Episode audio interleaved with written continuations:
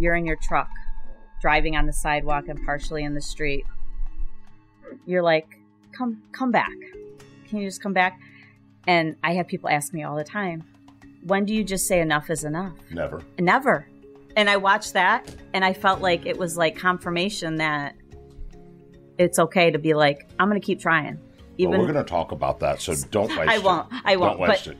I'm just so privileged to meet you. Oh, first of all, I am just a dude from Memphis. I know. I so, know. I know. And you've you've listened to this, right? Yeah. Oh, All yeah. right. So you know it's conversational. Yep.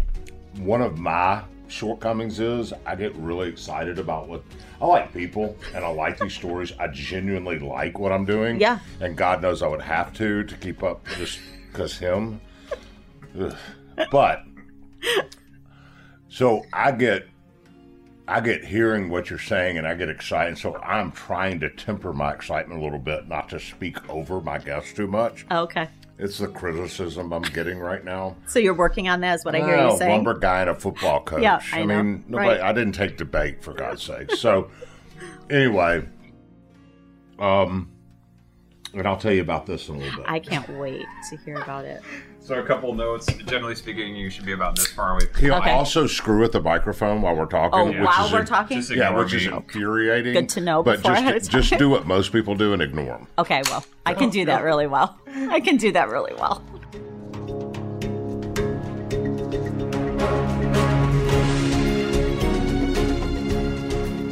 Welcome to an army of normal folks. I'm Bill Courtney. I'm a normal guy.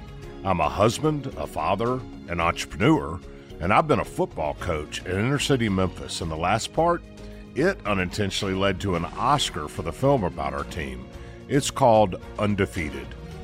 I believe our country's problems will never be solved by a bunch of fancy people in nice suits talking big words that nobody understands on CNN and Fox, but rather an army of normal folks, us, just you and me deciding, hey, I can help. That's what Deb Ellinger, the voice we just heard, has done. Deb is the founder of Elli's House, a street ministry in Detroit that cares for women who have been sexually trafficked. She tries to help them escape and enter a treatment program, and today they have two houses where women can live as they transition back to a new life. I cannot wait for you to meet Deb right after these brief messages from our generous sponsors.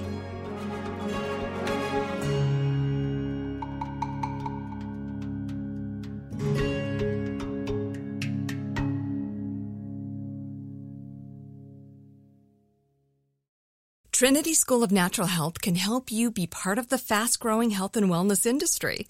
With an education that empowers communities, Trinity grads can change lives by applying natural health principles and techniques in holistic practices or stores selling nourishing health products.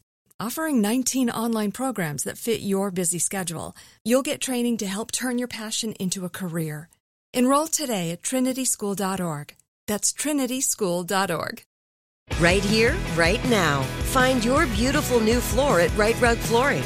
Choose from thousands of in stock styles, ready for next day installation, and all backed by the right price guarantee. Visit riterug.com. That's R I T E R U G.com today to schedule a free in home estimate or to find a location near you. 24 month financing is available with approved credit. For 90 years, we've been right here, right now. Rite Rug Flooring. Pacaso knows your vacation home is your best home. It's the place that brings family and friends together. It's where you're the best version of yourself. Pacaso makes it easy to co own a luxury vacation home in amazing locations. Listings start at 200K for one eighth ownership.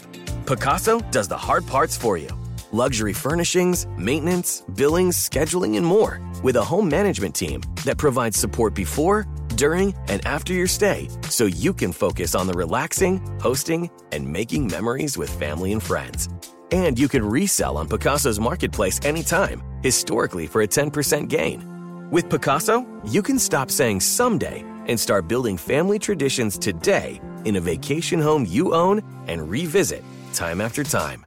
Visit Pacaso.com today to see thousands of luxury vacation home listings. That's PACASO.com.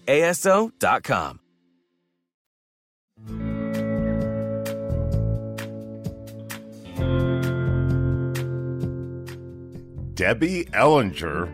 I have been um, really looking forward to meet you and welcome to Memphis. Well, thank you so much for having me. yeah, and everybody, Debbie Ellinger, but it's Deb. Yes, it is. Yeah. you're- All my you're- friends call me Deb. You're Deb. Am I your friend? You are. I get to call you Deb. You do. All right. Perfect. So, um, crazy life, amazing story, and we're going to unpack it all. But first, um, just who you are, where you come from as a kid, how you grew up. Yeah. So I Give us up. some background on who Deb is. Yeah, I grew up in the city of Detroit. Love my city so much still, even. Um, grew up there, went to high school, graduated, became a, uh, went to police academy, became a police officer, worked doing that for about seven years, and then decided I wanted to be at home with kids. And so I had four kids and raised them at home, homeschooled them until high school, sent them off to high school, and then um, just really felt like God was leading me to do something with women, to empower women, to love on women, specifically in the city of Detroit. And so that's how Elli's House got created. Which we'll get to. Yeah. But you skipped way ahead, Deb. Did I? we got to get back to where Deb, the root of Deb. Tell me about your parents. Do you have Yeah. siblings? I don't. I'm an only child. You're an only child. I am. Yep. Me too. Are you? Oh, that's. I do remember Yeah. hearing this. Yeah. Yeah. yeah. I'm an only child. Um, my dad. Mom got divorced before she could have any more. okay, because you were happened in my enough for her. Because that was it. Uh, I think I ended up being plenty. Yeah. Um, but the story's about you, Deb, not Oh. me. so tell me about your mom, your dad, where Yeah. you came up and how you came up, and where in Detroit you came up. Yeah. So my dad came from Alabama, moved, was in the military, moved to the city, became a bus driver. So we took the bus everywhere growing up when I was a little. City bus. Yes, city bus. Let me ask something. Did did your dad wear a gun? No. Well, no. uh, Back No. uh, there was a time, and you and I are about the same age. Yeah. But there was a time right before us that bus drivers were actually armed and wore badges. Yeah. Did you know that? Yeah, I did know that. He was not in that.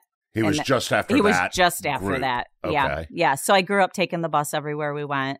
Uh, we lived in a flat in the city on the east side. Actually, we lived in a flat not far from where our outreach takes place. And so we grew up there. I lived Where is there. that part of the city? So it's Seven and Chalmers area, Harper and Connors area. Got it. Um, I have a reason for asking. I'm, I'm sure with you, you do. in a minute. I'm sure you do. So we, that's where I grew up, and I lived there and had awesome experiences actually living in the city. People talk about how it's dangerous. I like I don't have memories of that. I just have good memories of just relationships and community. Like the community was really strong and and when we where we lived. And then eventually it did it it wasn't anymore. What, what'd your mom do?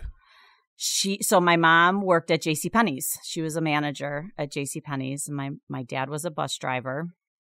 And we lived um in that part of the city we lived there until about 1985. And then we moved to a little community called Harper Woods, which actually borders the city of Detroit. So we were like four streets off from the city. And then that's where I went to high school. Yeah, I was was going to Harper say Woods High. 85. uh, Yeah. high school. Yeah. So Yeah. then I went to high school, and my parents lived in Harper Woods until about 2000. And now they live in, oh, my dad passed away in August, and um, my mom lives in a town called Pinckney. You know, it doesn't get more blue collar Detroit feeling than a kid growing up inside Detroit with a J.C. Penney's mom and a bus driver dad. I mean, Yeah. you guys were just blue collar folks. We were, yeah, big time blue collar.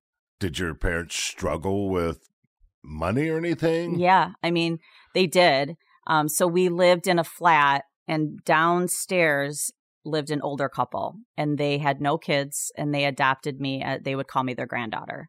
So we lived upstairs, they lived downstairs, and um, they paid for me to go to private school. You're kidding me. No, no, and to they private high school? a private grade school. So I went to private grade school till eighth grade, and then um, they did that. Why did they do that? just because honestly, they just loved me so much. Wow. Yeah, they were so good to me. Um, Who are they? Tell us their name. Teresa and Joe Andery. Wow. Yeah. And so Yeah. they had no children, No children. grandchildren. No grandchildren. They loved you and they just Mhm. paid for you to go to school. Yeah, and then he passed away. That's actually why we moved. So he passed away in 1984. We moved in about 1985. Teresa moved to Ohio. That's where her family was from. Um, we always stayed in contact, and then um, she paid for one year of my college too. So. You are kidding. me. No, no, they were great. Wow. Yeah. What what kind of what kind of school was the private school they sent you to? It was a Lutheran school. Were you a fish out of water?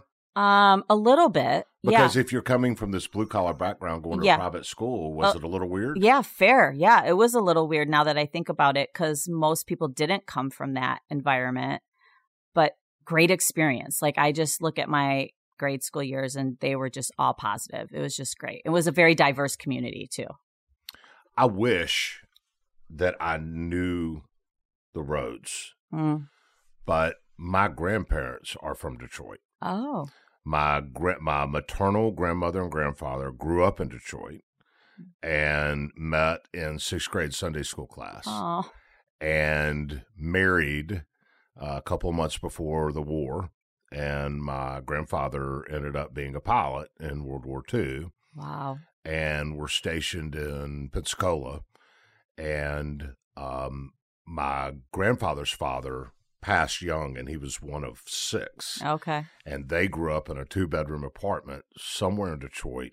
And I wish to goodness I knew where, Yeah. but I know that he saved up and bought a Model T, and oftentimes it ran out of gas, and he just left it on the side of the street until he could get gas to move it. Right. Right. And he would tell you, well, he told me, and they've passed, but that um, bagging Janice Sullins was her maiden name.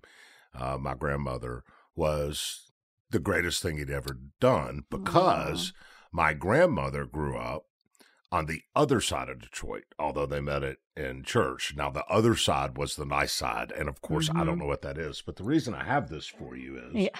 my great grandfather was an executive with Massey Ferguson tractors in Detroit. Oh my goodness. And they made those things in Detroit. Yeah. And while my grandmother and grandfather were in World War II, um, my great grandfather, my grandmother's father, relocated to Memphis Okay. to open the first Massey Ferguson dealership. That's so cool. And after the war, my grandmother and grandfather came to Memphis rather than going back to Detroit Okay. to work in the Massey Ferguson dealership. Wow. That's amazing. And so when I knew we were interviewing you and how much you love Detroit, Mhm. um, I'm a descendant of Detroit You are. You absolutely are. by way of Massey Ferguson. And the Uh-huh. reason I have this tractor is because this was a uh, salesman's model that my great grandfather used to take around and sell people tractors Mm-hmm. with. And when he died, my grandfather got it. And my grandfather died, I got it.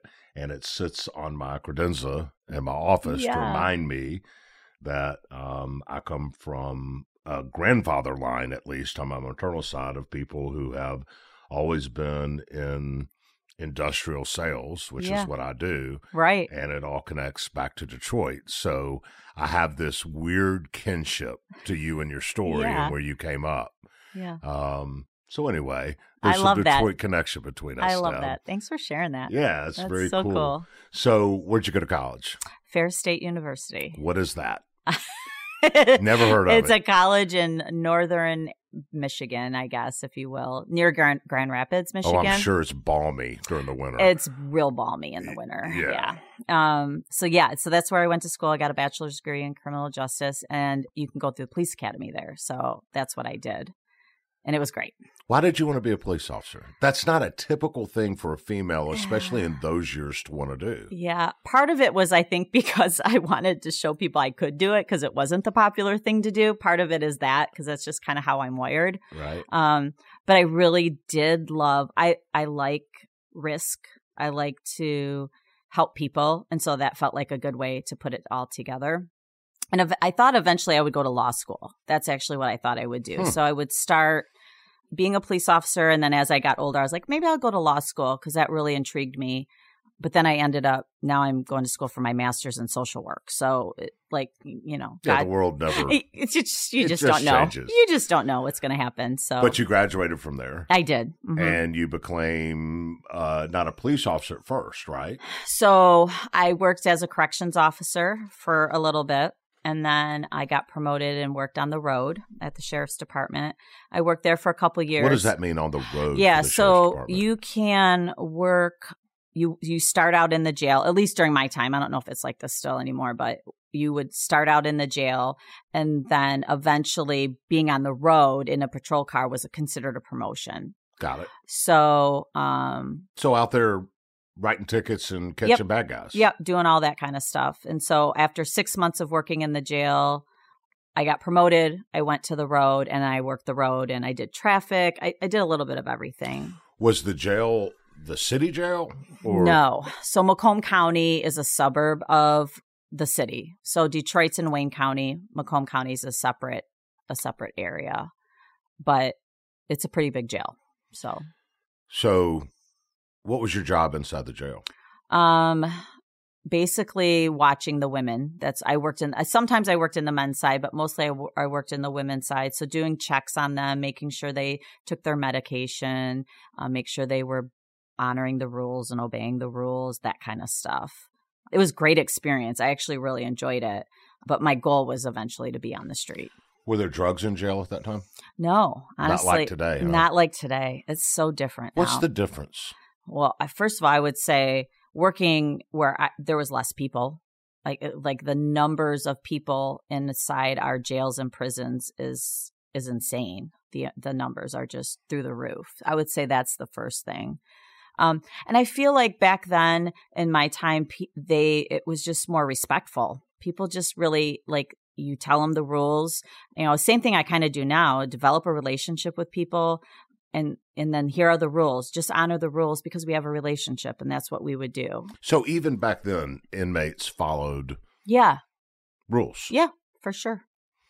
Do you have any sense of the difference in why we have such a difference in the numbers of prison population now as just only when you first became a police officer and also why the attitude of the people inside the jails is so much more vicious and, and violent. Do you have a sense of that?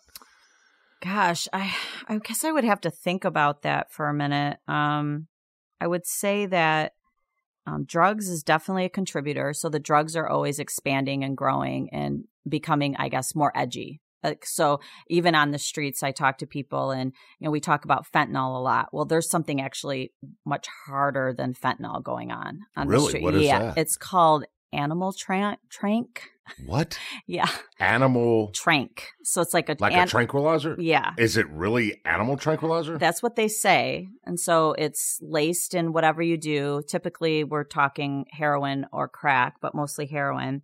And if it's in that drug, it actually eats away your skin. So we've seen two people with it in our area where it literally is eating away your skin. And so this one particular person, it was eating away on their shin and it's antibiotic resistant. Um, there's one type of antibiotic that worked, but it's not guaranteed that it will work. And you have to be at the hospital for many days, typically like five to 10 days for it to run Does through it your eat, eat system. away at your skin until it kills you? Yeah. hmm That is It's so, horrifying. so we have stuff like that that didn't exist like back in my day. Like we weren't working with stuff like that. Do you think the the do you think the laws are different, or do you think the Mhm. police approach to people are different? I think both. I think the laws are much different now than they were. And I and I think law enforcement's tired. They're tired. People are tired and the lack of respect and from both sides, I would say both sides. I don't think it's one sided here. I go like as a law enforcement officer, it is going to benefit you to be kind and courteous and develop some kind of rapport with somebody as opposed to coming all guns a blazing all the time Coming And- in hot. coming in hot. And like I would say that for the same for people. Like be honest, be truthful, have a conversation. and, and I think we immediately turn to violence all the time instead of just actually sitting down and having a conversation. And so, um, and it goes on both ways, both sides. So I think you have a very unique perspective, and our listeners don't fully understand where you are now, um, which we're not going to tell them yet. but we'll just say that you work with people that are um, oftentimes the ones ending up in prison. Right. And then you've also got a degree in criminal justice and were a police officer for six, seven years. Mm-hmm. So you have a unique perspective because you literally have been an advocate for both sides of the spectrum. Right. Yeah. And um, to hear you say it's so different now, our jails are so much fuller, the lack of respect from both sides is so much different. Mm-hmm. To me, it's just a phenomenal uh, narrative on how much change our, our society's gone through in just the last 25 years. Yeah, for sure. Do you have a sense of a remedy? I don't. I, I wish I did. I, for me, a lot of things just come down to respect and relationships. That's what it comes down to me. Like, if we're building relationships and community, whether we're a nonprofit, whether we're a police department, whether we're a fire department, whether we're a business owner. I just think there's a lot of value and power in developing relationships and then holding your community accountable. And I just think we've lost that. We've lost all sense of that.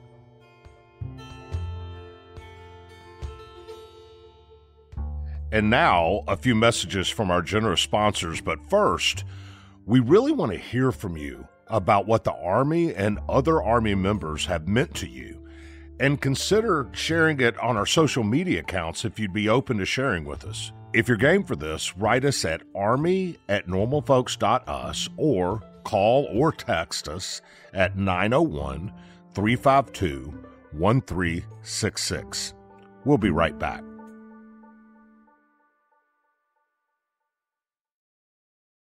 Trinity School of Natural Health can help you be part of the fast growing health and wellness industry. With an education that empowers communities, Trinity grads can change lives by applying natural health principles and techniques in holistic practices or stores selling nourishing health products. Offering 19 online programs that fit your busy schedule, you'll get training to help turn your passion into a career. Enroll today at trinityschool.org. That's trinityschool.org. Right here, right now. Find your beautiful new floor at Rite Rug Flooring. Choose from thousands of in stock styles, ready for next day installation, and all backed by the right price guarantee. Visit riterug.com. That's R I T E R U G.com today to schedule a free in home estimate or to find a location near you. 24 month financing is available with approved credit. For 90 years, we've been right here, right now. Rite Rug Flooring. Pacaso knows your vacation home is your best home. It's the place that brings family and friends together. It's where you're the best version of yourself. Pacaso makes it easy to co own a luxury vacation home in amazing locations. Listings start at 200K for one eighth ownership. Pacaso does the hard parts for you luxury furnishings, maintenance, billings, scheduling, and more with a home management team that provides support before, during, and after your stay so you can focus on the relaxing, hosting, and making memories with family and friends. And you can resell on Pacaso's marketplace anytime, historically for a 10% gain. With Pacaso, you can stop saying someday and start building family traditions today in a vacation home you own and revisit time after time. Visit Pacaso.com today to see thousands of luxury vacation home listings. That's PACASO.com.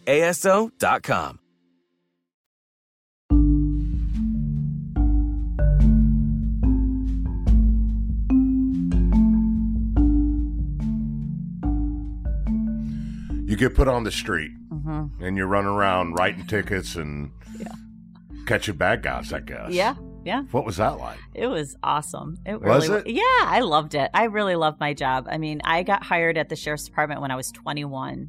So I, I always make the joke like they gave me a gun and a patrol car At 21. at 21. like, oh my word. it's like, but they did. But I did really love my job, and I I think mostly because I love I do love helping and serving people, and I love meeting new people. So my job was different every day. Like I did not do the same thing every day, which was really cool. Um, What's it like to arrest somebody?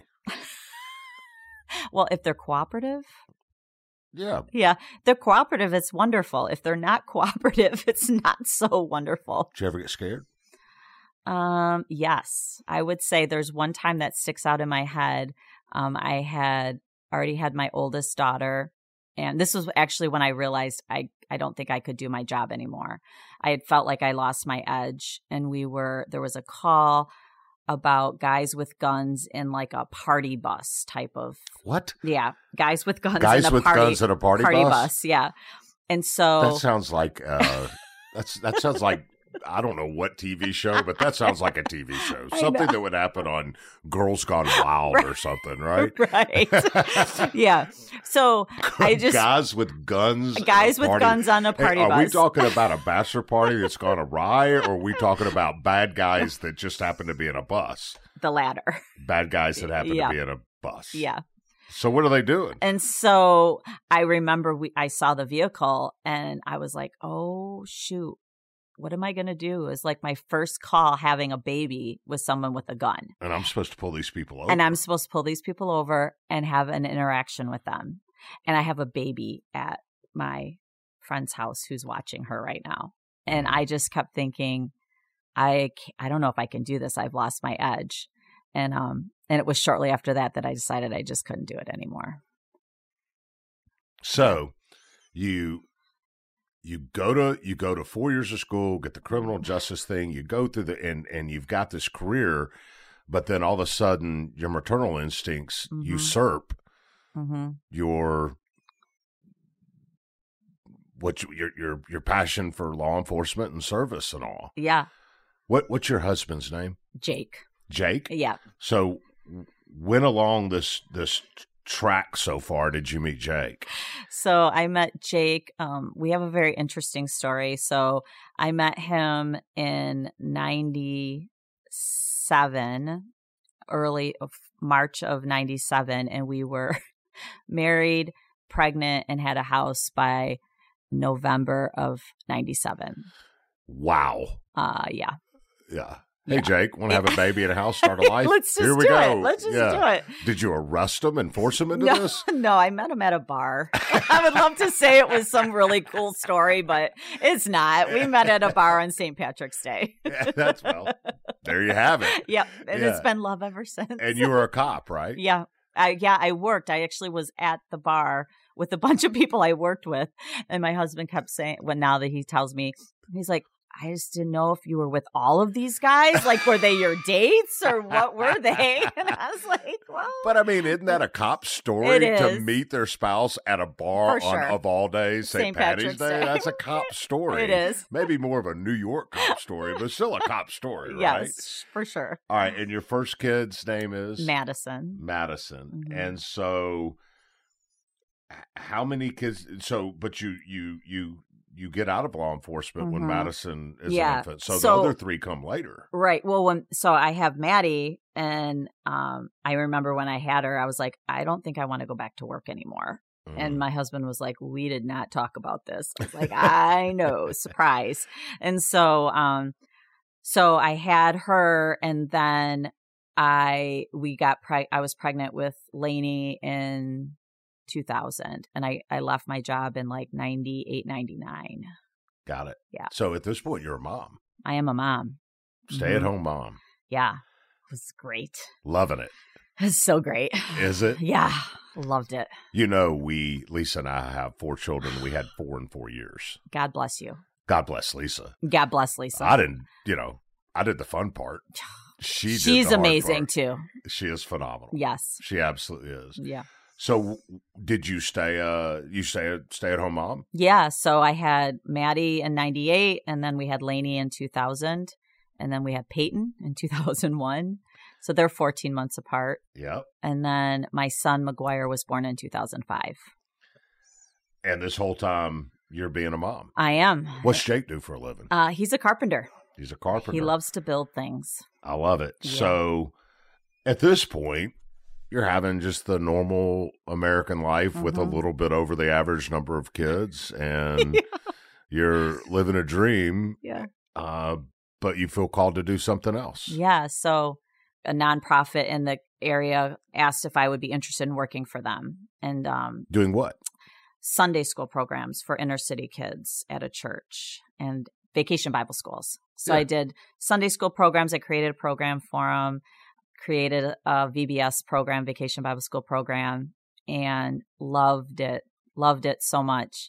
And then um, we had a girl run away that we I was pretty close to. And- From Bible school? yeah, well, she had ran away from home, but she was involved in our Bible school. She was involved in our Sunday mornings, and um, I had the, you know, the local grandma who knows everyone's stuff that's going on call me at like seven in the morning, and she's like, "You got to turn the news on."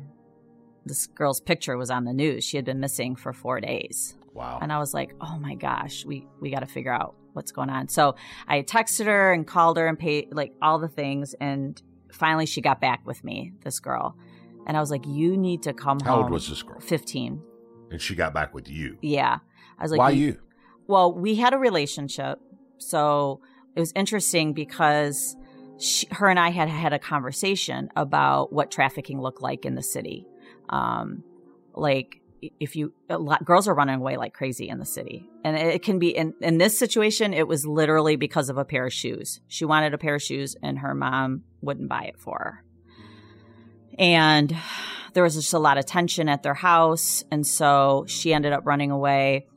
And her and I had a conversation at the church a few weeks uh, before that about what trafficking looked like. I did a trafficking presentation for teen girls. And we talked about online stuff. We talked about being approached with these great gifts and these great opportunities that weren't true.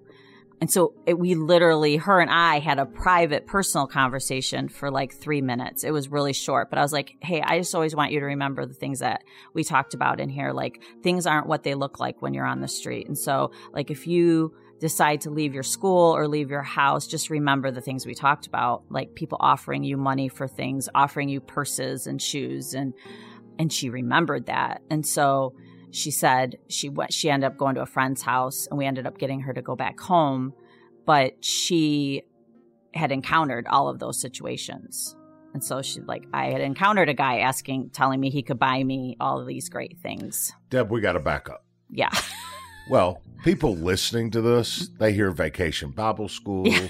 and clearly you're a Christian Yeah. and faithful because you have evoked, you felt called to do things. Mhm.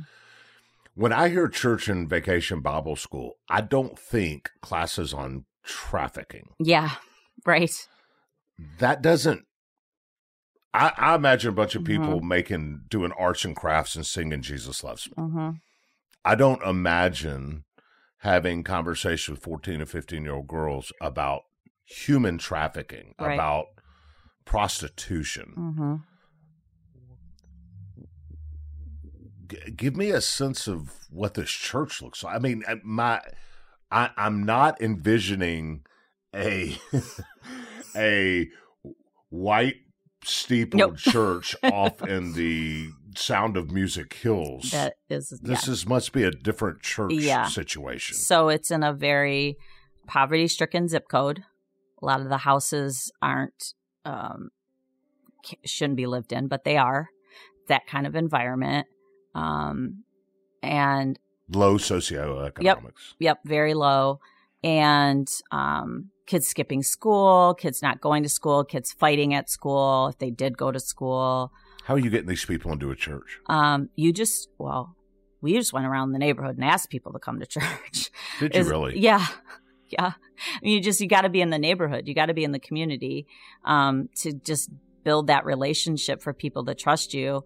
And that's what we did. And then they would bring people in and people would just keep, like, we had a really strong vacation Bible school program. And um, Sundays, we didn't have as many kids, but it really was because of us going into the community and just building that trust. So you got out of law enforcement because you feared for your safety, not really for your own, but for your families. But then you decide, okay, well, I'm not going to have the backing of the police, a Kevlar vest, and a gun. But I'm gonna go in the same neighborhood and knock on doors. Yeah, Duh. I know. No, when you say it like that, Bill, it doesn't sound all that. Well, I'm just saying. You're. I'm, all Yeah. I'm doing is repeating what you're telling You're- me. No, yeah. But honestly, um, I get asked all the time, like, "Are you scared?" I don't feel scared. I get that. I never felt scared I- of Manassas. Yeah, I Never don't. once. I don't feel like that. I don't. Um, and honestly, I think a part, a huge part of it is just the genuine, authentic love that we show people. Like it is just authentic, and um, we're not perfect. We don't have it all figured out, but we really love people well. We'll be right back. Trinity School of Natural Health can help you be part of the fast growing health and wellness industry. With an education that empowers communities, Trinity grads can change lives by applying natural health principles and techniques in holistic practices or stores selling nourishing health products. Offering 19 online programs that fit your busy schedule, you'll get training to help turn your passion into a career. Enroll today at trinityschool.org. That's trinityschool.org. Right here, right now. Find your beautiful new floor at Rite Rug Flooring. Choose from thousands of in stock styles, ready for next day installation, and all backed by the right price guarantee. Visit riterug.com. That's R I T E R U G.com today to schedule a free in home estimate or to find a location near you. 24 month financing is available with approved credit. For 90 years, we've been right here, right now. Rite Rug Flooring. Pacaso knows your vacation home is your best home. It's the place that brings family and friends together. It's where you're the best version of yourself. Pacaso makes it easy to co own a luxury vacation home in amazing locations. Listings start at 200K for one eighth ownership. Pacaso does the hard parts for you luxury furnishings, maintenance, billings, scheduling, and more with a home management team that provides support before, during, and after your stay so you can focus on the relaxing, hosting, and making memories with family and friends. And you can resell on Pacaso's marketplace anytime, historically for a 10% gain. With Pacaso, you can stop saying someday and start building family traditions today in a vacation home you own and revisit time after time. Visit Pacaso.com today to see thousands of luxury vacation home listings. That's PACASO.com.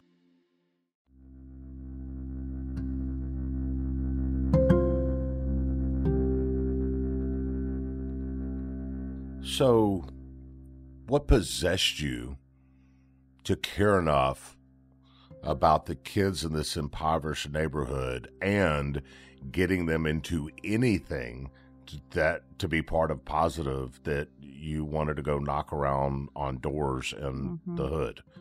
I think part I, of I say the hood, but Yeah, I'm picturing the hood. It is. Yeah, it is.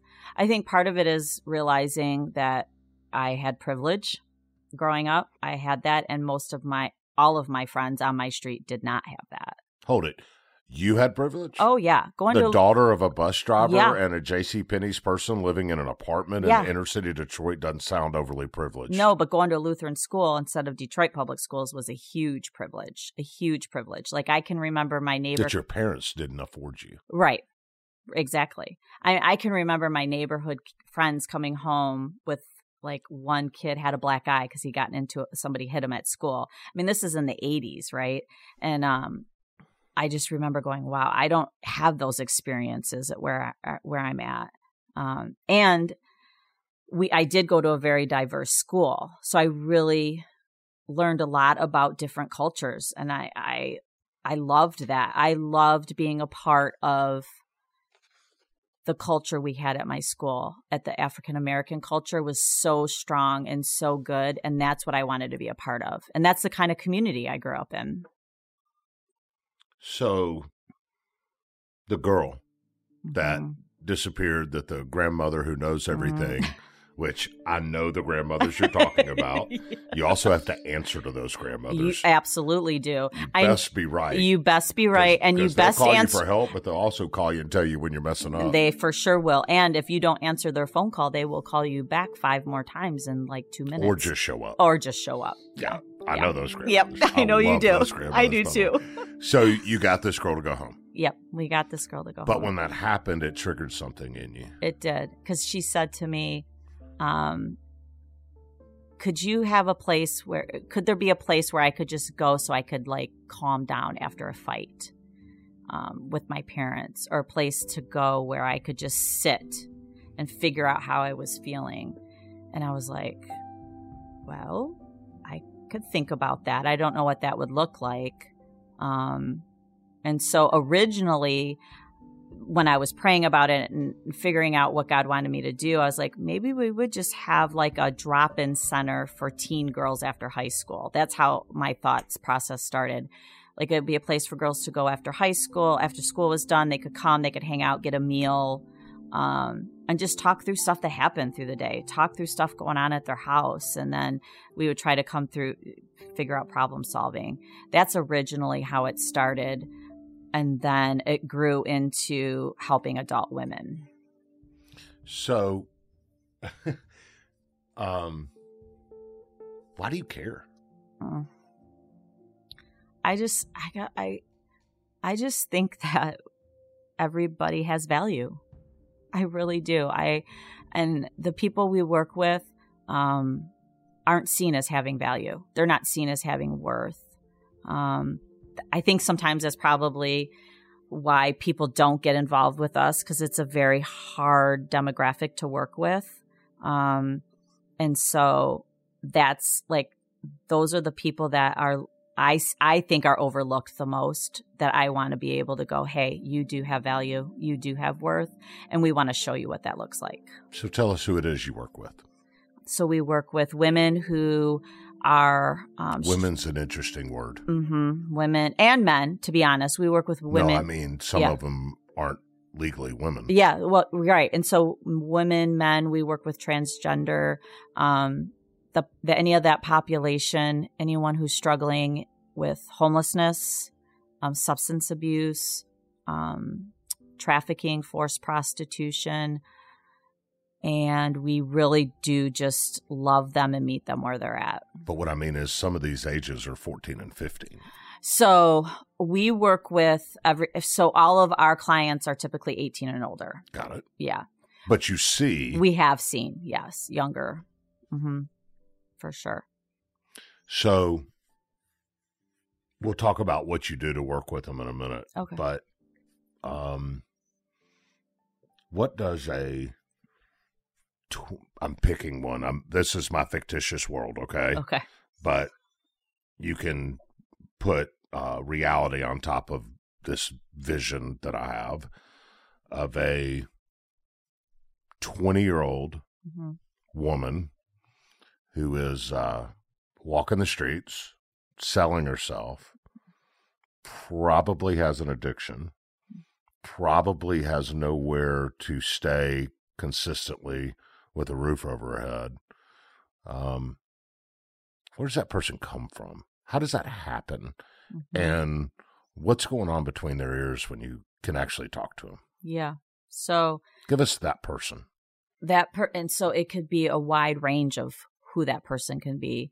Um, that one of those people could be from foster care who's been through the system and aged out of the system and has nowhere to go. We we see that often, but we also see the the person from the suburbs that got into a fight with their mom or dad and um, met somebody online and it looked like a better situation, ended up on the street and then ended up addicted and now can't leave. So we have that situation.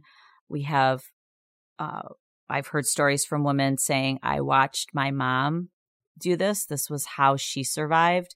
This is how she put food on the table for us and a roof over our head. And so this is really what we grew up seeing. It's generational. Um, and we've seen people who have just come right from addiction and then just to feed their addiction, just continue to be out there. So I can remember when um, I was a kid. We used to play Chips. All right, remember Okay. the remember the TV show Chips? Yes. Yeah, with uh, John Poncherello and uh, the Um, other guy. Yeah. John uh, something Poncherello and John. Pancho- Yeah, But anyway, it was a Hispanic dude and a very white guy. Yep. and they were riding their motorcycles around. Well, we would ride our bicycles around and act like the Chips people. And of course, I was always the really white dude because he had blonde hair and was light skinned, and I look like I look. And I had a friend named David Leon, who obviously, with the name David Leon, was uh, John Poncherello, Right. whatever his name was. Anyway, we used to love to ride. I mean, and when I was growing up, I always thought, how cool would it be to be a motorcycle policeman? Yeah. You know? Yeah. Do you remember that time in your life, what you dreamed of being, what you wanted to be? Do you remember that? Yeah, I what do. was it? It was not law enforcement. No, I- but what was it? a Really, what- veterinarian. you wanted to be a veterinarian? Yeah. What'd you want to be, Alex?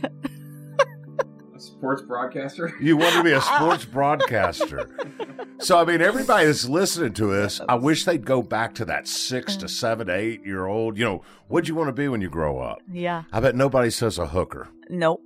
Not one person I've ever talked to on the street says, I love my job. I love what I do and I want to be here. Yeah, and so that's the thing. Yeah. Is nobody says I want to grow up and be a hooker. No one. No one. No one says I want to grow up and live on the streets and use my body. And it's just so devastating because our country is full of these streets. Mhm. In Detroit, where you happen to work, you see it every day. And I, I'm trying so hard to get the sense of what drives a human being to live in filth Mhm. and to sell themselves and to put themselves in that abuse when that's not what anybody ever wants to be. Right. And you say foster care and they get turned out and they have nowhere to go. I mean, uh, that's heartbreaking because Mhm. we're talking about a foster kid who has already been crapped on their whole life. Uh, right. Yep. So they're almost almost systematically falling into hmm a crack. And then, you know, you talk about, I mean, what is it? The family business, Yeah. a second generation thing. And I want to strangle the mother hmm who even painted a picture of a life for a child to grow up hmm like that. But more than likely, that mother came from an incredible amount of trauma and dysfunction that even led to that in the first place. So that's that's more devastation. Um, obviously, addiction, and to think of a, of of a young lady who is probably going through high school or whatever gets caught up in a crowd, which I hate.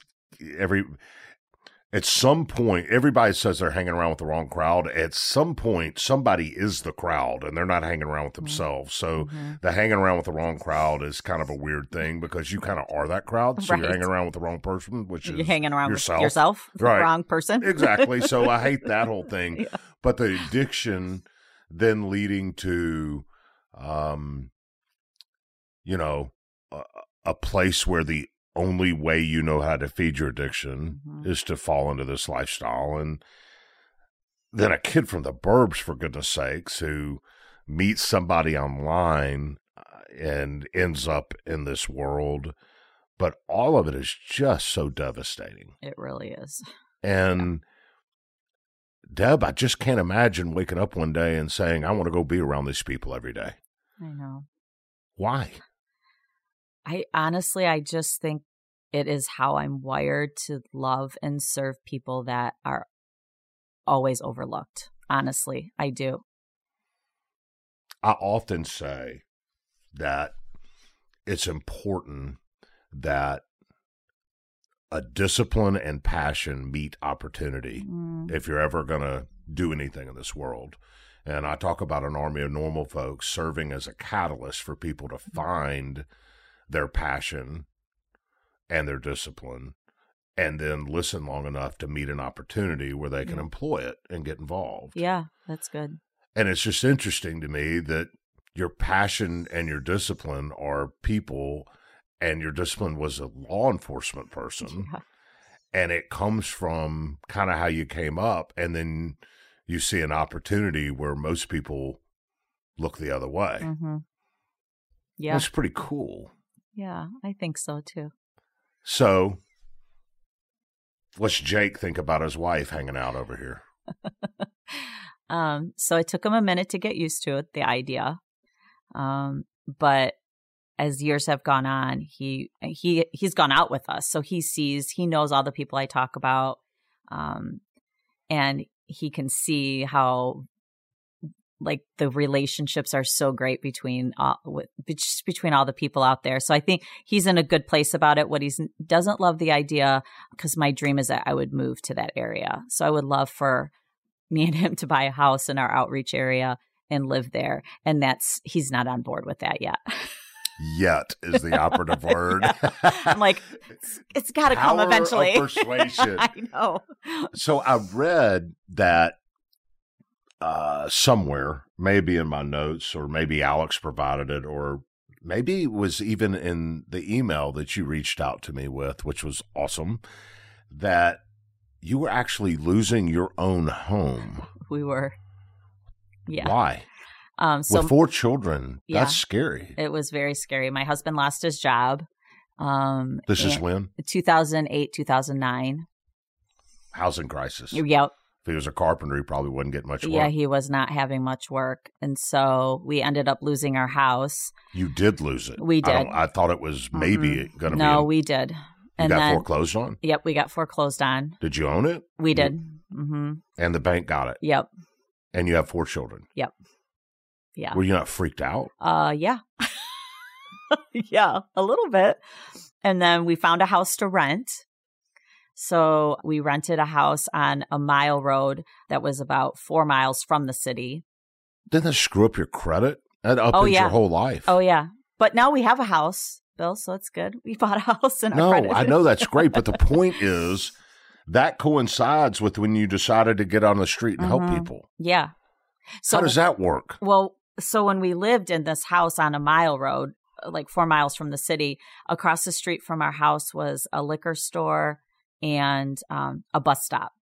And so we were homeschooling the kids at the time. And I was like, what could we be doing in this community? Like, we just have to do something because we're here. I don't know how long we're going to be here for, but we might as well embrace the fact that we're here and utilize this time wisely.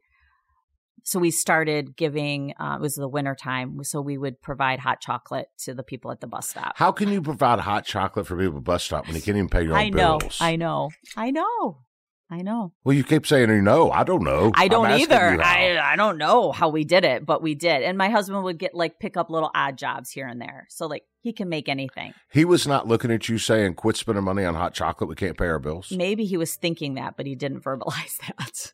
Wow. Yeah. The, the, the reason I'm asking this Yeah. is not to take you through a clearly traumatic time in your life, but everybody's always, not everybody, oftentimes people are always saying, I really want to help, but now's not the time. Mm-hmm. I really want to do something in my community, but I need to get this taken care of first. Yeah, You're out there in the community losing your home, yeah. Raising money for other people Mm-hmm. when you can't even pay your own bills. That is correct. Yeah. That's phenomenal. Yeah. We'll be right back. Trinity School of Natural Health can help you be part of the fast growing health and wellness industry. With an education that empowers communities, Trinity grads can change lives by applying natural health principles and techniques in holistic practices or stores selling nourishing health products. Offering 19 online programs that fit your busy schedule, you'll get training to help turn your passion into a career. Enroll today at trinityschool.org. That's trinityschool.org. Right here, right now. Find your beautiful new floor at Rite Rug Flooring. Choose from thousands of in stock styles, ready for next day installation, and all backed by the right price guarantee. Visit riterug.com. That's R I T E R U G.com today to schedule a free in home estimate or to find a location near you. 24 month financing is available with approved credit. For 90 years, we've been right here, right now. Rite Rug Flooring. Pacaso knows your vacation home is your best home. It's the place that brings family and friends together. It's where you're the best version of yourself. Pacaso makes it easy to co own a luxury vacation home in amazing locations. Listings start at 200K for one eighth ownership.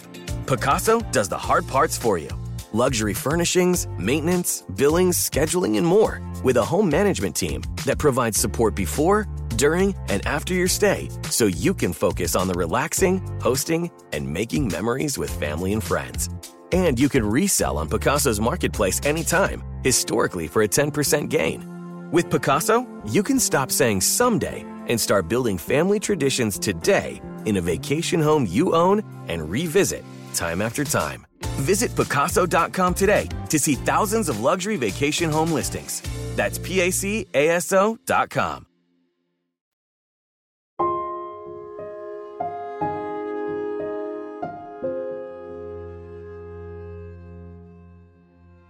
I just remember God telling me, um, y- you need to do something in the city and you need to find a house to do that in. And um, I just remember going, I don't even have my own house, right? Like we're renting a house and we are literally living week to week right now, paycheck to paycheck. And um, I remember telling my husband one day when we were in the car driving together, because timing is everything when you talk to your husband about some big plan you have, right? Timing's everything when you talk to your wife. Yeah, this is true. Trust me. I know, I know. and I, I don't know why I picked this time, but we, and I don't even remember where we were going, but I remember going, I, I've been praying and asking God to show us what we're supposed to do. And so my husband was like, I don't know if you if you get someone to donate a house to you, I guess we can make that happen, but otherwise, I don't know what you're thinking. And I was like, I don't know either. I don't know how it's going to happen, but I'm just going to keep figuring it out. So, and somebody donated a house. And somebody donated a house. yeah. Which sets in play this dream that happened from a conversation from the first 15 year old that said to you, if I just had somewhere to Mm-hmm. go. Yeah. And you don't even have your own house, but you get Right. a house donated Yeah. for the people who have nowhere to go. Right. That's crazy. I know.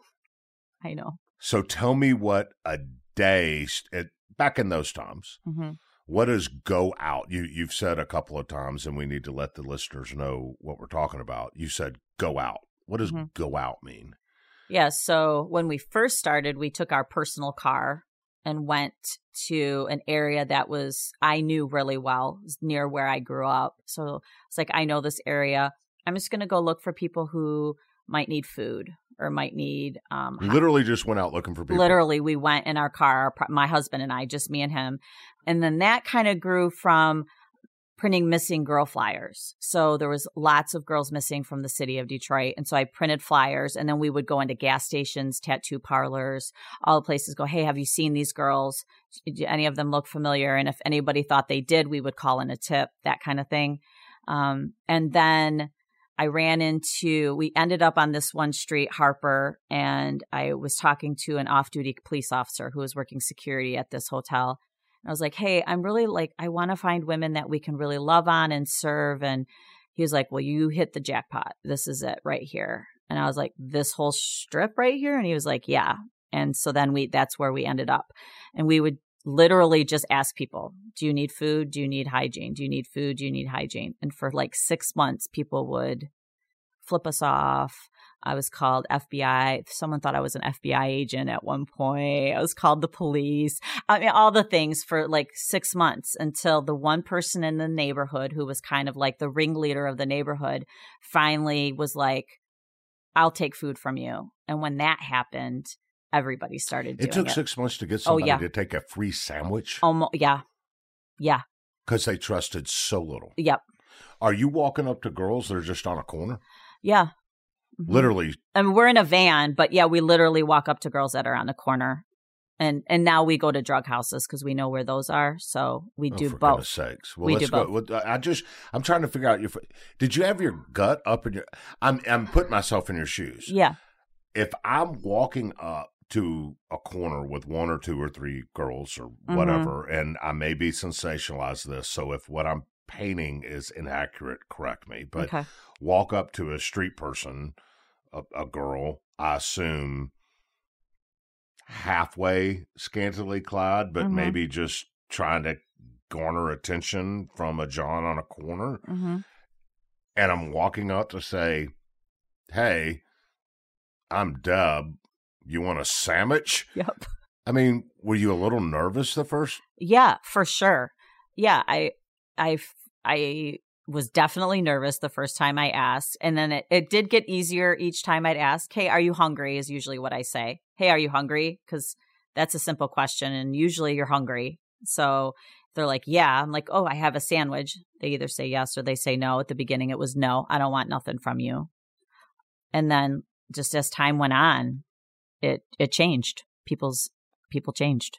When you say hygiene, Mm-hmm. What does that mean? So it would be we have like a bag full of different items and they're and they're all different, but sometimes they have like a toothbrush, toothpaste, bar of soap, shampoo, travel size shampoo, conditioner, just your basic needs. Sometimes they'll have wipes in them. Just kind of depends on who makes them. Just so that they can clean up. Yeah, because there's no like typically no running water. There's no there's Where do these girls typically stay? in abandoned houses. Are they pimped? Hmm Some of them are pimped, and some of them are um, working for food and a place to stay. So if you stay at an abandoned house, sometimes the abandoned house is owned by a drug dealer. Owned or just uh, squatted on? squatted on, I guess is a better way to say it. And so you have to pay for your space in that room. So you might Is that have, where you turn tricks to? yeah, Mm-hmm. Yep. That is disgusting. it is absolutely disgusting. Why aren't we locking up these squatting homeowner people? Mm-hmm. I think because the city is just too overwhelmed and too busy for to even worry about something like this. Once again, the forgotten people. Right. Right. So, how's a typical transaction work? Yeah. So typically we pull up, and usually now people wave us down. Somebody referred to us as like the ice cream truck when they see our big white van. We're like, we pull up in the neighborhood and um, people just come out. We beep the horn at drug houses. So we'll pull up, beep the horn, people will come out, and then we give them food. We give them hygiene from the window. If they need clothes, that I'll get out of the van, go to the back of the van. They can pick out clothes. They can always pick out things that they want. So you can pick two shirts and two pairs of pants. Um, we'll give you socks, gloves in the winter, hat, that kind of things. So yeah, most of it happens from the window, but a lot of times if they need clothes, so I try to do clothes for every woman that we meet at least once a week. So we just kind of remember, like, hey, I gave you clothes last week, so we're not going to do it today. We'll do it next week. I got to believe you're talking to them. You're using the opportunity to have conversations with them about important stuff. Oh yeah, Yeah. We're talking long before the house or any of that. I'm just Mhm. talking to people on the street hmm that you're just trying to build a relationship with. yeah. Pretend like I'm one of them. What are you going to say to me? yeah, I always tell them, like, do you know how value and worthy you are? Like, do you know that your value is much more than this moment right here on the street, in this house, in this environment? Do you know your value is more than that? Um, and a lot of times, But I don't believe you because I've been devalued my Mhm. entire life. But now I feel like because we have such the relationship, they actually believe it when it comes from me. But I don't. I've grown up abused. I've Mhm. grown up beaten. I've grown up second class. I'm out Mm-hmm. here selling myself. Even in the most desperate of times, when I Mm-hmm. do look at myself in the mirror, I know what I see. Mhm. And what I see lacks value. And I appreciate you showing up in the van and giving me a sandwich or some clothes, Mhm. but you don't know what you're talking about. So maybe one day you will see how you're valued and worthy. And because we show up consistently and love you no matter what, you can come up to our van and you can have a crack pipe in your hand. You can come up with a needle in your arm. We are going to still accept you just how you are. And eventually that will sink in. And a, a lot of women have said you are the only unconditional love or relationship we we experience. Like we get to come and there's no strings attached. You don't you you can come up to our van and if you decide you're you're pissed off at us today you don't want to take a lunch that's fine that's your choice. You don't have to come talk to us you don't have to take anything from us because you get a choice today here and eventually that will sit in. When um when you're handing a sandwich or you're handing clothes out of the window, Mhm. you know that within the next few hours in that woman's life, she's going to be creating a sex act for 20 or 30 bucks. Yep. About 20. About 20 bucks. Mhm. 20 for, yeah, for sex. How do you, I don't know how you deal with that. hmm It's hard. I mean, there's a lot of days when I come home and my heart is just broke and I cry um, because they don't see their value and worth yet. And so for me, I just, I want to consistently tell them that. Like, I'm always telling them that, whether they believe it or not, at, at least it's planting the seed to know how loved and valued they are. Um, and the the true fact is a lot of the women i mean will will not survive the streets. I mean this year we've lost seven girls to um various overdoses. A couple girls were hit by a car. Some girls were shot. Um Shot? Mm-hmm. by who? drug deal gone bad. What about rape?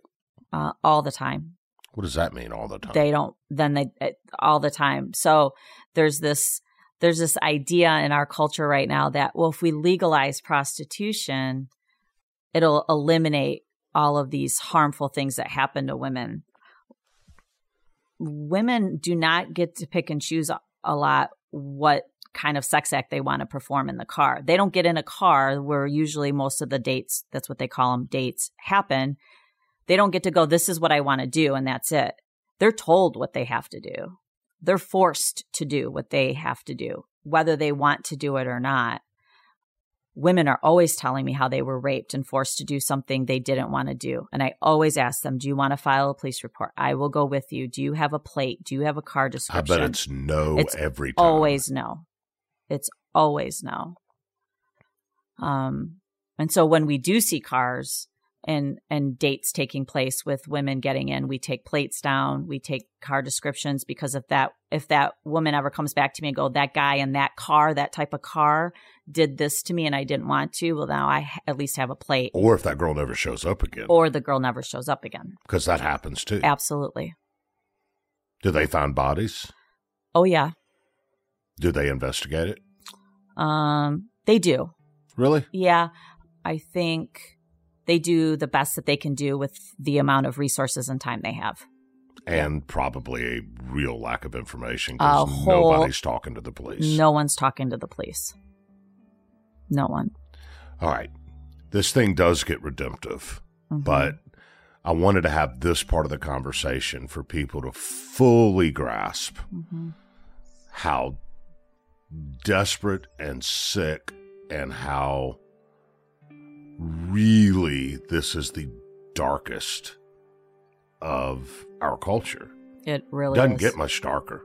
We're talking about rape, we're talking about abuse, we're talking about drug abuse, we're talking about living in a in a place without running water so that you can have your dates or turn your tricks or whatever inside this place and all doing it for 20 bucks Yep. And getting beaten on Mm, Right. regularly. Regularly.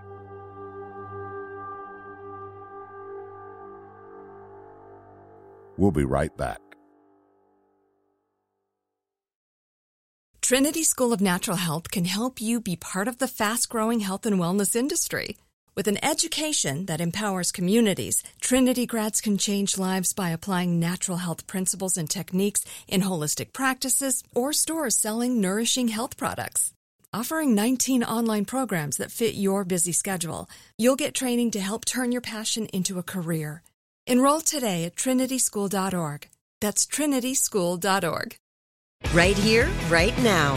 Find your beautiful new floor at Rite Rug Flooring. Choose from thousands of in stock styles, ready for next day installation, and all backed by the right price guarantee. Visit riterug.com. That's R I T E R U G.com today to schedule a free in home estimate or to find a location near you.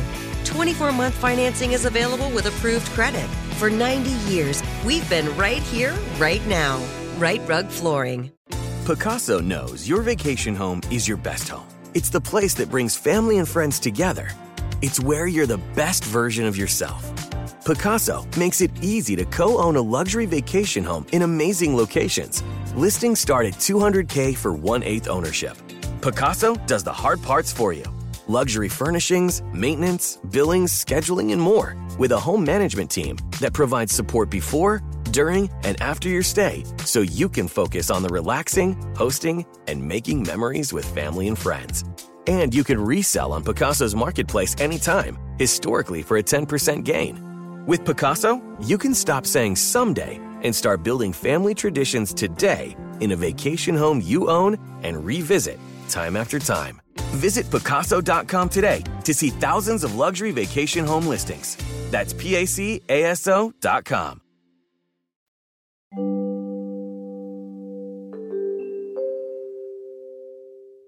So you decided one day to go serve in really the darkest of the dark. hmm And how long are you doing this work, serving these girls by just trying to feed them, clothe them, give them basic toiletries, but most importantly, trying to convince them of their personal value and worth. How long do you how long are you in engaged in just that without a house? Yeah, uh, about three years. Okay. So word starts to get around about the ice cream truck lady who's crazy. Mhm. Yeah, that's exactly what they say. if it comes that white lady, that's crazy. Is that white lady's crazy All that the gives time. everybody that white lady's here. yeah, white lady's here with the ice cream truck.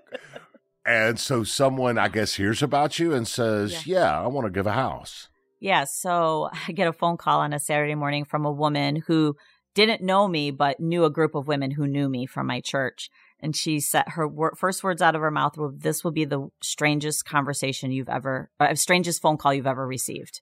And I go, "Okay, what?" So after the three years you've spent, Yeah, right. That's like, saying something. I know it. Amen to that. And so I was like, okay. She goes, I was praying this morning and God said that we're supposed to give this house to you. I'm like, what house? And she said, well, my husband inherited a house from his cousin um, in Detroit. And we heard you were looking for a house in Detroit. Do you think you would be interested? And I was like, I was ready to say yes right then. I was like, yeah, I, I want the house. And she's like, maybe you should come look at it first. So I was like, oh, yeah, that's a good idea. I should take our board and we should go look at it and see. So we went and looked at it. And um, it was great. It was structurally a very, very sound house. It just needed some rehabbing inside. So we accepted it. And then we, we did renovations to it. And um, yeah, you happen to be married to a carpenter. I happen to be married to a carpenter, so that's very helpful. And uh, yeah, so then we opened it up, and I was actually was like, maybe we won't open it right away. I want to make sure we have all of our ducks in a row. I want to have all our paperwork set, and then as soon as it was done being renovated, people were calling like, "Hey, do you have availability for?" A bed space for a woman who's been on the streets. And I was like, well, I guess we're doing this right now because there was just such a need. Did you have your own house at this point? No, we were renting still. We had moved from the place we were renting. and Now we were in a different suburb, but we were still renting.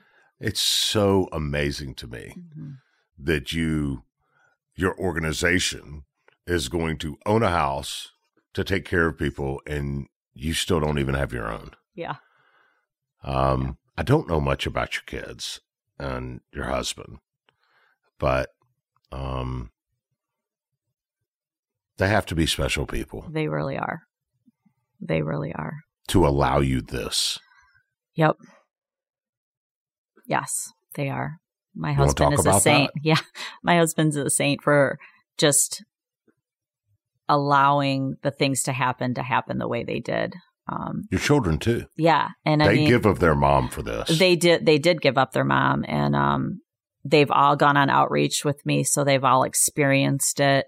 Um, and I think that those opportunities of being on the street really helped um, them understand why I do what I do.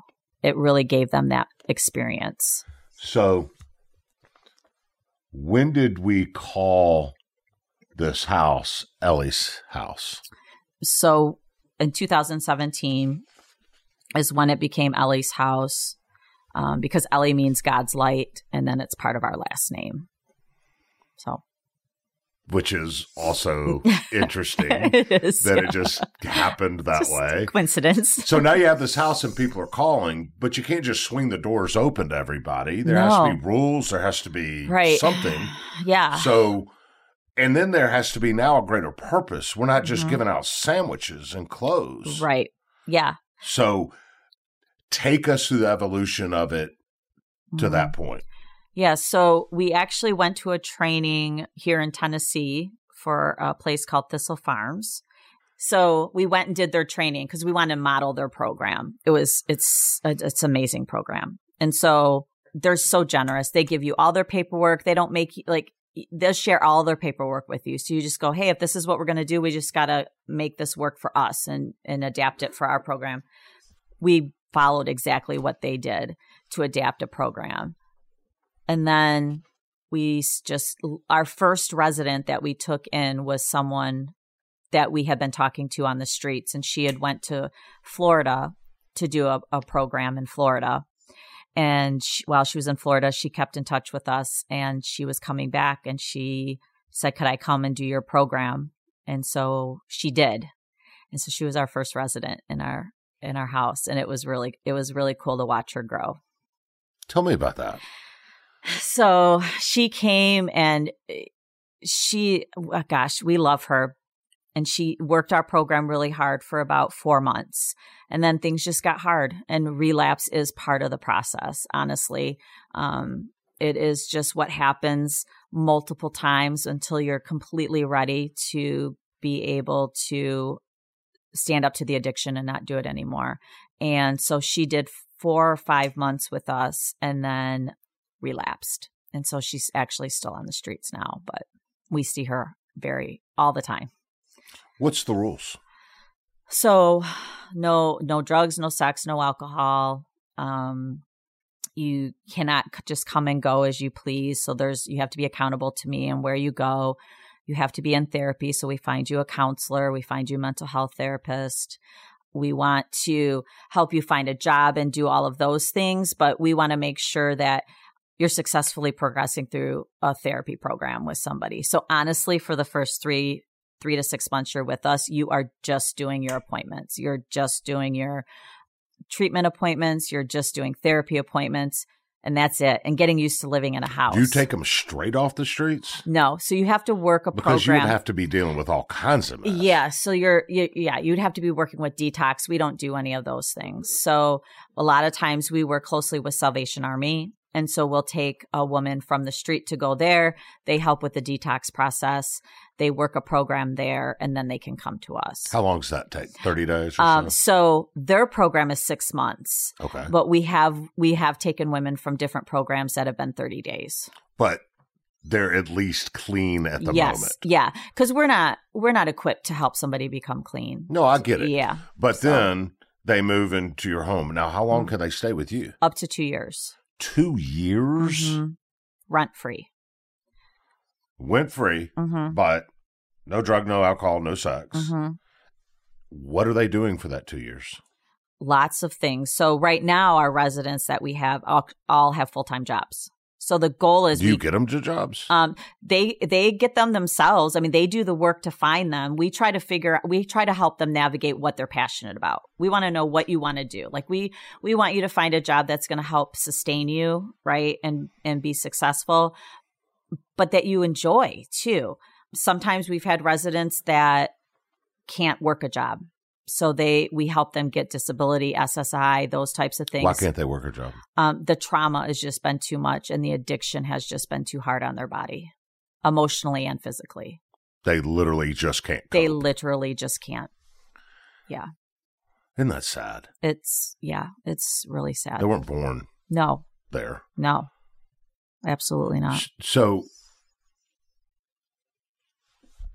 what, when one of these girls goes for an interview, they don't have much of a resume. Mhm. How's that work? yeah so we try to help them navigate what an interview process would look like and just to be honest about what's gone on in their life right And actually, a lot of places that we have our women have worked at don't don't care if you have a misdemeanor charge or even some felony charges. They are willing to overlook because they want to help somebody or they're just in a position where they need help. And so, Do they know people from Elli's house? um, currently, the people that are working their own jobs do not. know. So we we really try to have them find their jobs themselves. We will help you with a resume. We will show you how to look for a job. A lot of the women we work with have had to learn how to use a computer and how to find a job. They don't know any of those skills. And then we help you navigate that so you can get a job. But we want you to get it on your own if possible. And so far, our residents have been able to do that. And when they're in the house, I mean, what kind of social interaction do they have? Yeah, so they'll have a roommate. There's two women in each house, and then they're required to go to NA or AA meetings every day. And sometimes they'll go to more than one a day. So they have to be at a meeting every day, which allows them to to build community. They also attend church, which builds community, and they go to Bible studies. You said AA. hmm What is it like to sit in on one of those? Oh yeah, with everything. I, mean, I, I understand what AA looks like in my world, which Mhm. is friends of mine who have mostly alcohol Mhm. and they go and they sit around. A lot of them are business people and whatever, and they talk about how hard they're, but, but an AA meeting with these girls has to be a whole nother level. Yeah. And so I've only been able to go to, and I actually was an NA meeting. Most of the meetings are closed. So unless you are a willing participant um, looking for recovery, you can't attend a meeting. But I was able to attend a meeting with our first resident and was NA meetings. And um, it is, it's very humbling to go and sit in a room and listen to people share their stories or even watch people not share their story but listen to other people's story um, in the midst of their own trauma and their own addiction it's very humbling Do you find it's, is it almost always the addiction that leads to it? No i have found that some people end up on the streets and then have their addiction to help them survive being on the streets so Wow. Um, some people are struggling with addiction prior to being out there. And then there's a whole nother group of people that, in order to survive being out there, they're now struggling with They're self-medicating. Yeah, exactly. which then leads to a whole nother set of issues with the addiction. Right. How many of the women that you serve also have abuse in their background prior to being on the streets? All of them. All of them? hmm Whether it's sexual or physical. I have not found one woman that has said to me, I was not abused at some point in my life. Every one of them. Every one of them has had some type of physical or sexual abuse. Um, now they all struggle with addiction and they all struggle with a mental health disorder.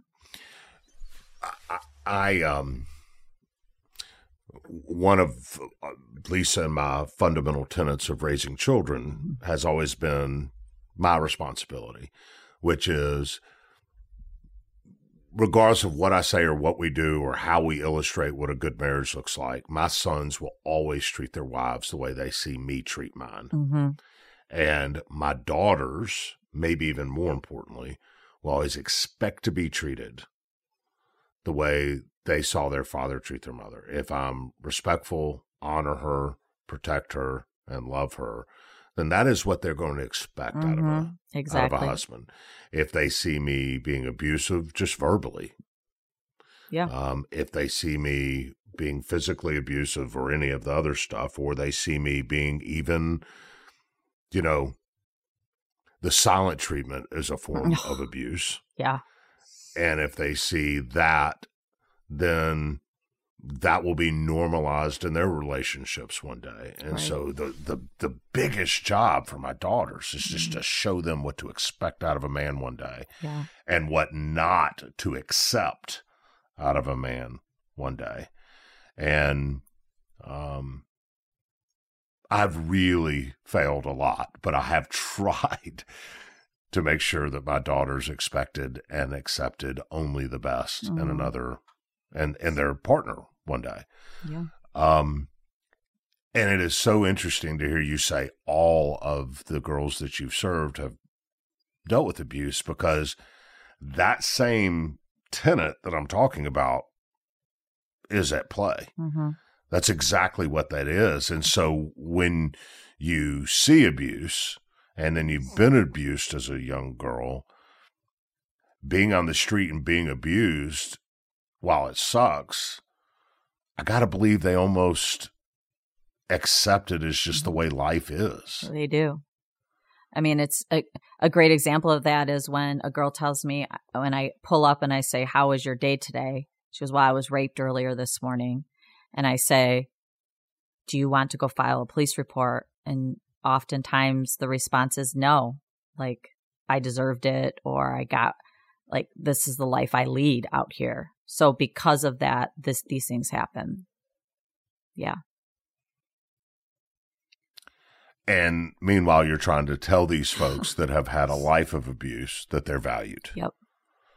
That they're loved. Yeah. When they don't see themselves as lovable or valuable. Exactly.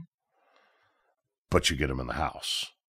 Yeah. I mean, we try to get them in the house. We try to get them someplace, a program, um, but once in the house, yeah, do they start to feel it and see it and believe it? I think so. I think our girls right now feel it and see it and believe it, which is really cool to watch that happen. I wish um, people could see your face light up and your big smile when you say that. It's so cool to just watch a woman realize how valuable she is. Like that's just super cool.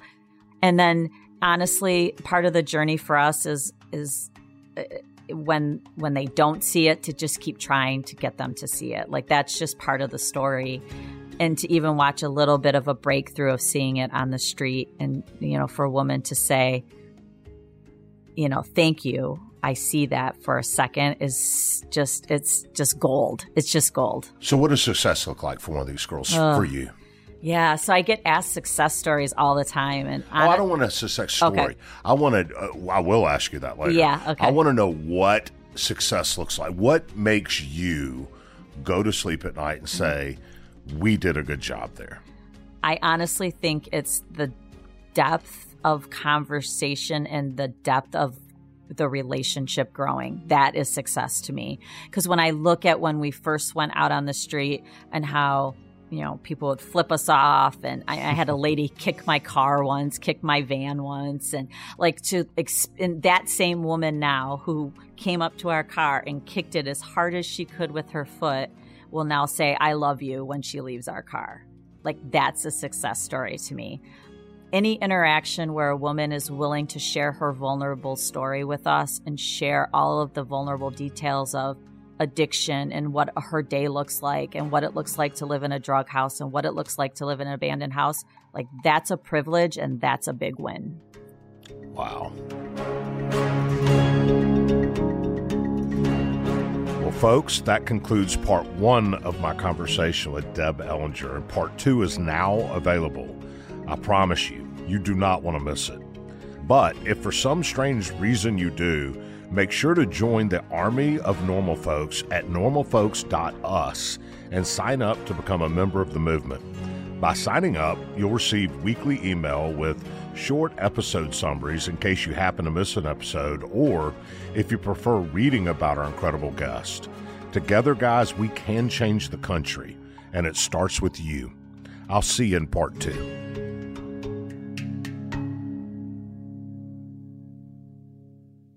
I'm so excited to tell you JC Penney and country music singer-songwriter Walker Hayes are partnering together on a new limited time men's collection for the everyday guy.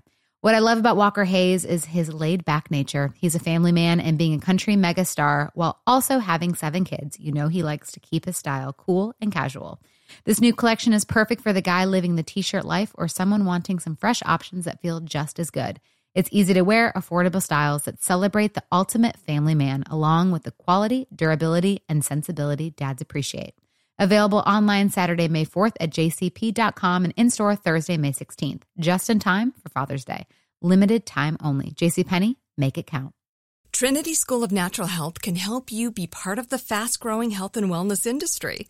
With an education that empowers communities, Trinity grads can change lives by applying natural health principles and techniques in holistic practices or stores selling nourishing health products.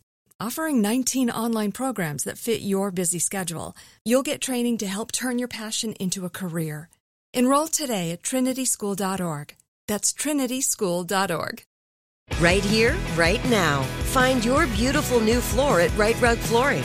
Choose from thousands of in stock styles, ready for next day installation, and all backed by the right price guarantee. Visit riterug.com. That's R I T E R U G.com today to schedule a free in home estimate or to find a location near you. 24 month financing is available with approved credit. For 90 years, we've been right here, right now. Rite Rug Flooring.